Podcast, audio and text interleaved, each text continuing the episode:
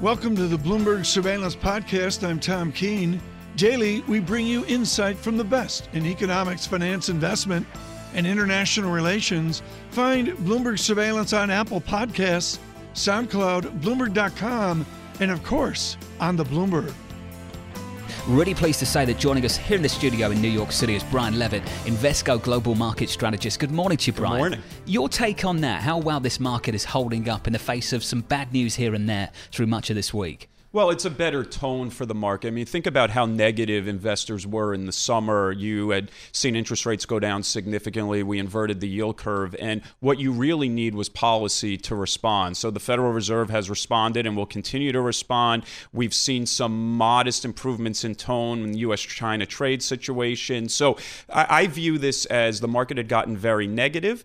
Uh, the tone is getting somewhat more positive, and now the market is, is really looking for the next catalyst to press higher. All the earnings through this week. For every Amazon, there is a Microsoft. For every Texas Instruments, there is an Intel. It's been pretty mixed, actually, through it, the week so far, Brian. Is that your take, too? Yeah, it's a very mixed picture, and, and earnings growth is not going to be significant. It's very consistent with a global economy that had slowed pretty meaningfully amid all of the policy uncertainty. So, this is the third growth scare we've had in this elongated cycle. The first time the uh, the European Central Bank stepped in, the second time in 2016 the Federal Reserve backed off, and now markets are looking for clarity on trade, which will start to improve business sentiment and start to improve capital expenditures, start to improve the manufacturing sector. So the market is dealing with a, a flat earnings growth environment, and we wait for the next catalyst to improve business confidence and start to improve economic activity globally. Hey, Brian, at what point do you think we need to worry or be concerned about valuation? We've had a nice 20% run up in the market uh, this year, roughly, yet earnings have been kind of flattish. Where are we in valuation? Yeah, so the market, um, if you look at the broad S&P 500, you're trading somewhere around 19, 19 and a half times earnings. So that is expensive compared to the long-term average. But I think it makes more sense for investors to think about it within the confines of the current interest rate and inflation environment. And so, you know, if you're if you say a 19 times price earnings multiple on stocks, I'd rather think of it of an earnings yield, an earnings yield of uh, you know, call it 160 earnings divided by 3,000 on the S&P is around four and a half percent compared to a 1.8 Treasury yield. So yeah, stocks are a little bit expensive to their own history, but are still cheap compared to bonds um, at a time when investors really haven't gotten euphoric about equity. So, yeah, do we have significant multiple expansion here? Perhaps not. I suspect what drives markets higher is a better policy mix that starts to improve economic activity and ultimately drives earnings higher in 2020. So, given that we're 10 plus years into this economic cycle where valuations are not cheap historically, but we have the uh, the low interest rate environment,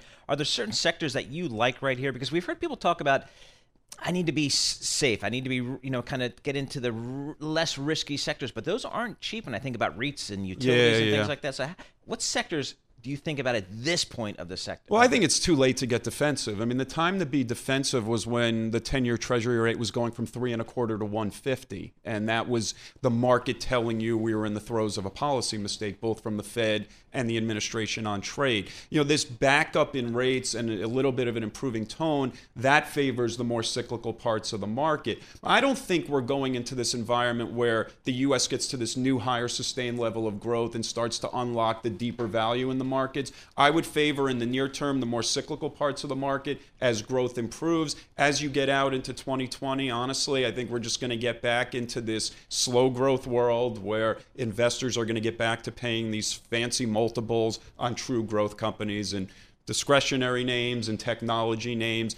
Market leadership tends to not change meaningfully later in the cycle. So we're in a period right now where more value, more cyclical, but I think we get back to growth in a slow growth world type of environment. Slow growth, trend growth in 2020, that's sufficient for a sustainable break of 3,000 on the S&P 500, Brian? Oh yeah, absolutely. Um, you know, we we were been in this nice environment of two percent growth for a long period of time that didn't really please workers, didn't really please the voters, but it's been fantastic for the equity markets. And the reason it's fantastic for the equity markets because it's strong enough to support corporate earnings, but not so strong as to bring forward inflation and Fed tightening. And so, in that type of environment, you just don't want to upset the apple cart. What we've been dealing with since 2018 with stimulus and then Fed rate hikes and then the trade war is upsetting this nice 2% growth, 2% inflation, no Fed tightening environment. That's been very good for equities and should continue to be good for equities. Let's wrap this conversation up. The debate of the week for me have we seen off the worst of it? Have we seen off the worst of it? Sometimes the information content and how a market responds to information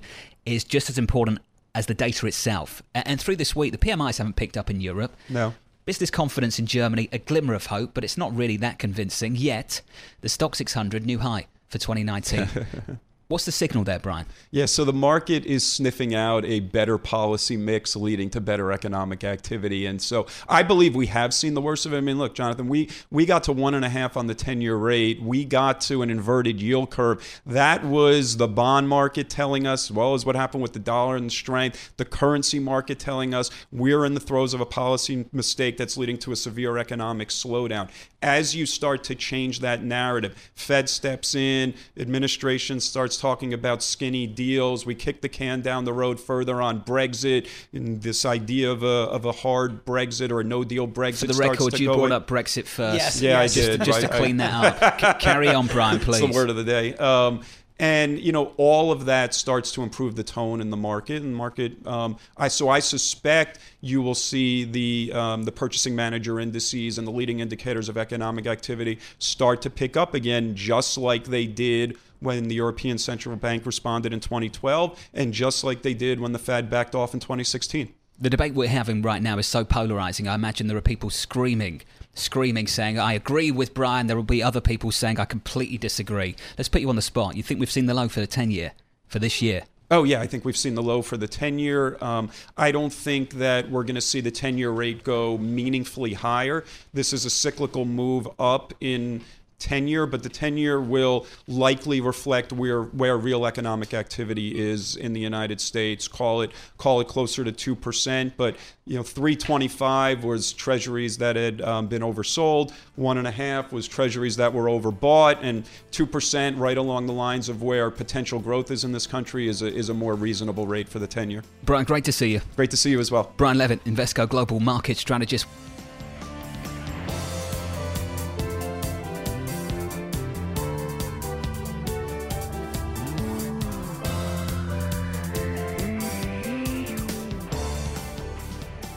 Here is your two second Brexit warning. Now we're going to discuss Brexit. Here's the latest for you. The Prime Minister has been forced legally to ask for an extension. The EU has not said when that extension will go to because the Prime Minister is now asking for an election. Jeremy Corbyn is so far saying no. James Athey has the unfortunate luck of joining us on this programme to talk about it. Aberdeen Standard Investments Senior Investment Manager joins us out of London. Good morning to you, James. Morning, John. How are you doing? What is going on in the United Kingdom? You could have eased me in gently with a question about Yes. something a little less ridiculous. Um, but thank you for starting me with the, the impossible task. I don't know. Like, I- I gave up doing what I normally do as an investor, looking at the world probabilistically, gaming this out. How do I, you know, who's incentivized to do what? What does the world look like in all of these scenarios, et cetera, et cetera? It hasn't worked. I, you know, the normal motivations for political individuals and parties don't seem to be driving their decisions.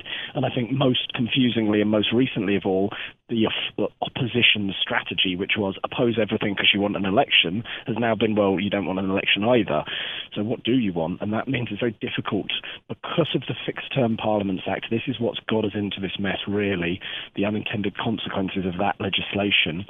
Uh, unless and until um, the Labour Party's policy is a bit clearer and easy to understand, we're trapped in this situation where the EU won't move until they know what we're doing, and we can't move until the EU is confirmed. So it's a tough one. I think essentially we're talking about a general election. If that's mid-December or not, I guess we'll find out more in the coming days. For our listeners who might not be familiar with the Fixed Term Parliament Act, essentially to get a snap election in the United Kingdom, it's not enough the government calls for it. You need two thirds of MPs to actually vote for it. So for the Prime Minister to get what he wants, he needs the leader of the opposition, Jeremy Corbyn, and some Labour MPs to come with him. James, I was looking at the letter from the Prime Minister to the Leader of the Opposition. On page two, in the first paragraph, the EU may offer only a short extension, say the 15th or the 30th of November. This would obviously be my preference, but I was legally prevented by Parliament and the courts from suggesting this. James, I think it's pretty clear he's suggesting it. I just wonder what the EU will come back with because this is actually pretty critical for the next moves in markets and the next moves politically. What extension the EU actually gives the UK? And so far, James, we've had no answer. No, exactly. So the EU's position is obviously that an extension is almost a foregone conclusion, but increasingly they recognise, and I think we all recognise, that purgatory is suiting no one. So they're not, they don't want to be involved in UK politics, but neither do they want to be involved in just continually kicking the can down the road without any sign of resolution. So they want from us a plan. Why are we having this extension, and therefore what's an appropriate length of time?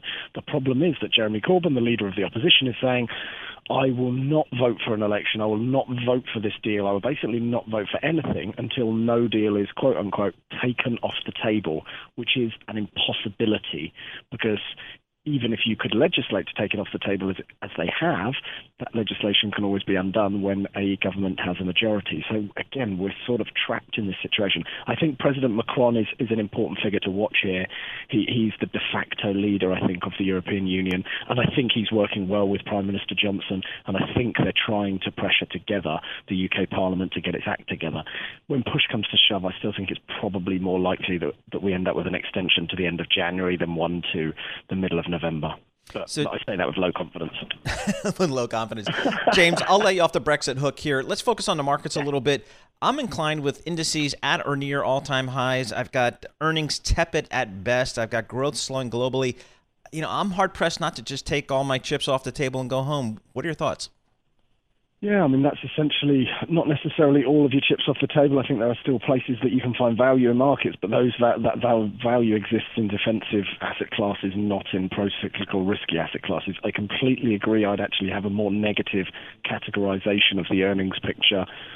I think the earnings that are being reported are not great, and the earnings that are being reported uh, you know, diverging hugely from the underlying profitability of firms across the U.S. economy in, in particular. So to me, equities up here are incredibly expensive considering where we are in the economic cycle. And I don't see any evidence that the main macro themes which have driven this economic decline are going away or are changing course. So I think we're on a path towards recession. That's not imminent, but that's the path that we're on. And therefore, I still want to own treasury duration and I do not want to own risky assets. James Athey, thank you. And I'm sorry that we started with Brexit. but unfortunately, that's where we are in the UK. No man's land with a zombie parliament and hoping for a solution. Cable this morning, £1, $1.2822 and down a quarter of 1%. That was James Athey from Aberdeen Standard Investments, Senior Investment Manager, joining us out of London.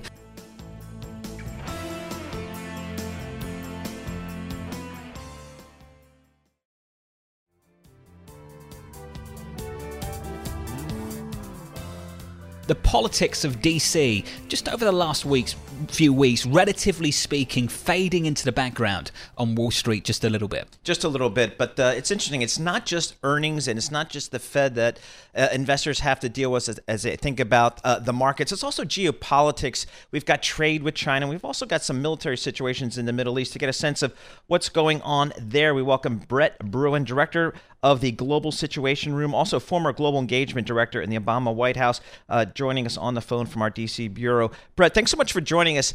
Give us a sense of kind of how you view the U.S. situation in Syria, given that the U.S. pulled out and all that's happened. Well, I think unfortunately the U.S. has shown increasing um, uh, issues with its uh, allies. We are not any longer a reliable partner, and, and that was clearly on display with Trump's decision to uh, both uh, pull out of Syria, to back away from the Kurds. And unfortunately, this has pretty far reaching consequences, not just for Syria, not just for the Middle East, but uh, countries, groups are going to be reluctant to um, get into these kinds of engagements with the U.S., knowing that um, our track record, particularly our recent track record, is pretty spotty. So, Brett, it's interesting. President Trump, you know, made the clear uh, argument that it's just time to bring our troops home. We can't be the policeman for the world. That is obviously uh, in contrast to post World War II policy for the U.S. What do you think in reality it means for some of the other hotspots of the world? I'm thinking Korea uh, on top of mind.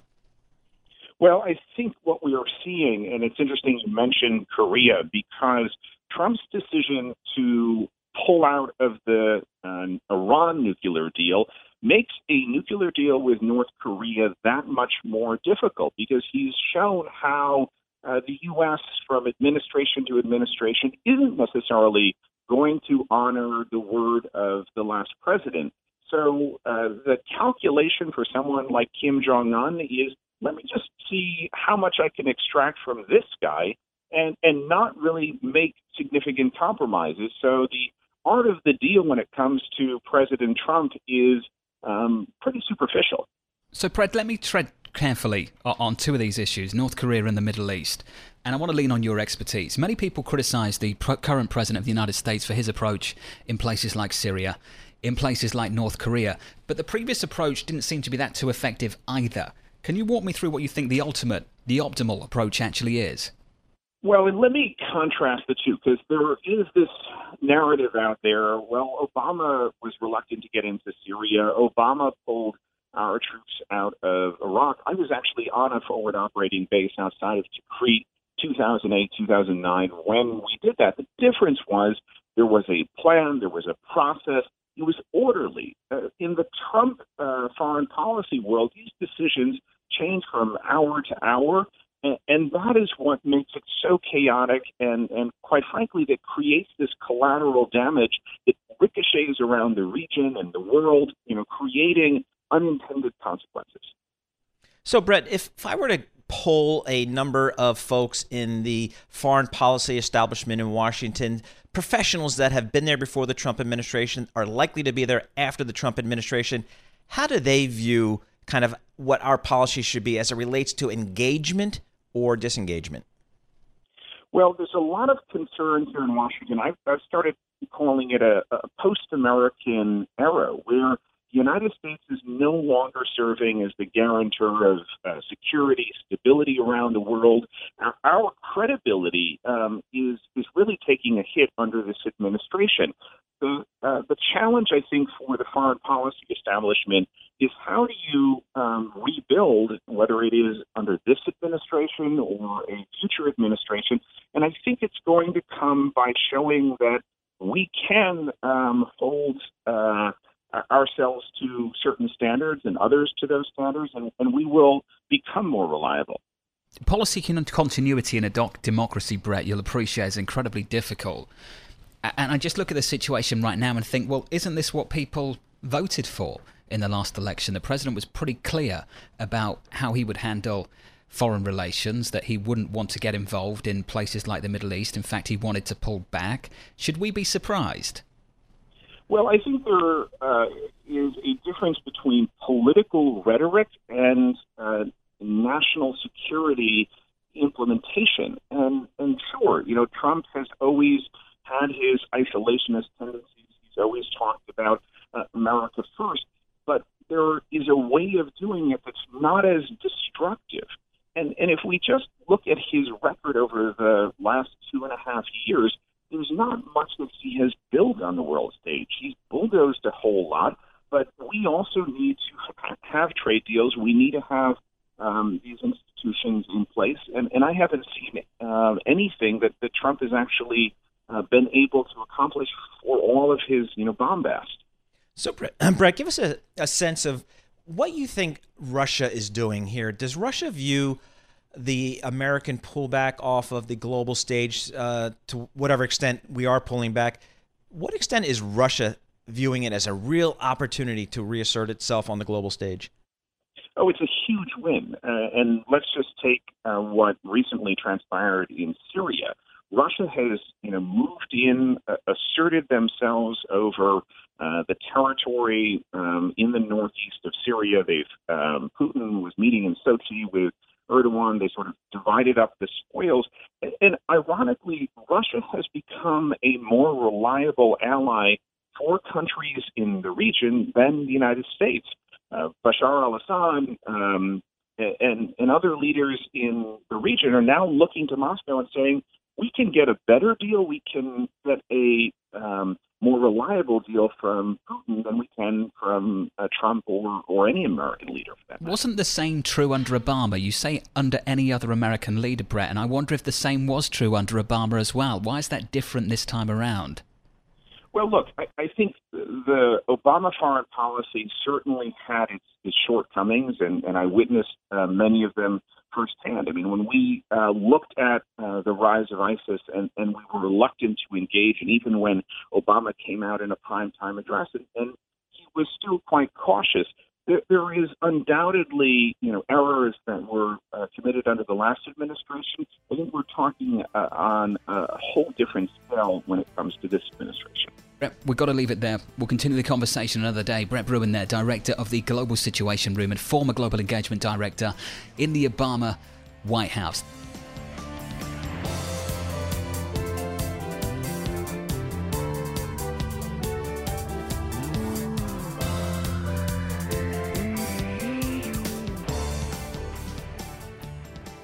There is a question what do you do at this point? You have a bunch of cash, you're heading into the end of the year.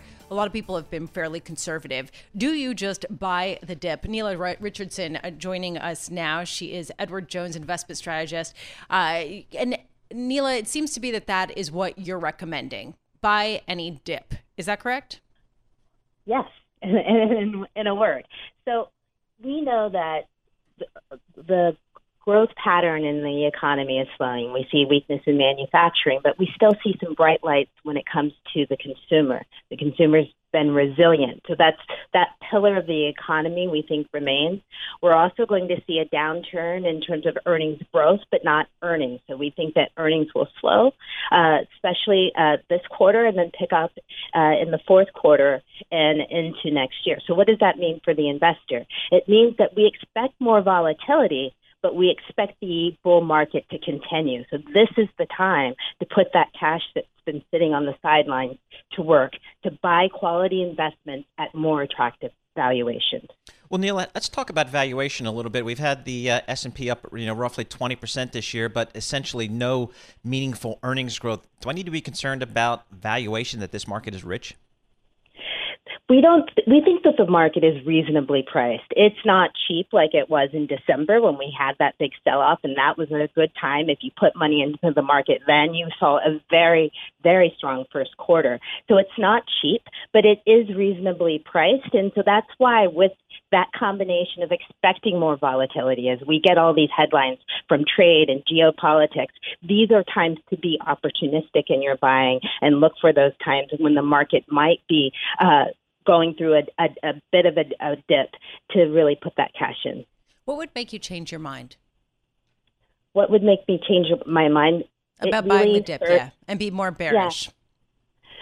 I would start being more bearish when I look to the consumer. I go back away from the market. It's interesting how much of our market outlook this year is based on the macro economy and not very real uh, idiosyncratic idiosyncratic risk in the corporate sector. It's really about interest rates, the consumer, growth and, and global growth. If consumer confidence started to wane, if I saw a slowdown in hiring, if I saw a slowdown in wage growth, then I'd start to get concerned about the ability of this economy to keep expanding and it being supportive of equity returns over time. That would concern me. Right now, we're not seeing that. We're seeing a deceleration, but still growth. And so, for that reason, we think that equities are, are set to climb this year and next.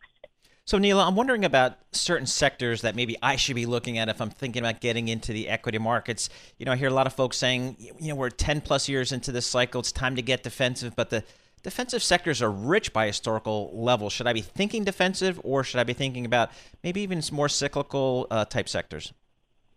So we are slightly more defensive than we were earlier this year. We took some uh, money out of energy because we don't think that is an opportunity anymore. We've been waiting for those valuations to pay off in the energy sector. But if you pair uh, what's going on there uh, with a slowdown in global growth, we don't think that's a, a good place to be. We're still uh, favorable tech.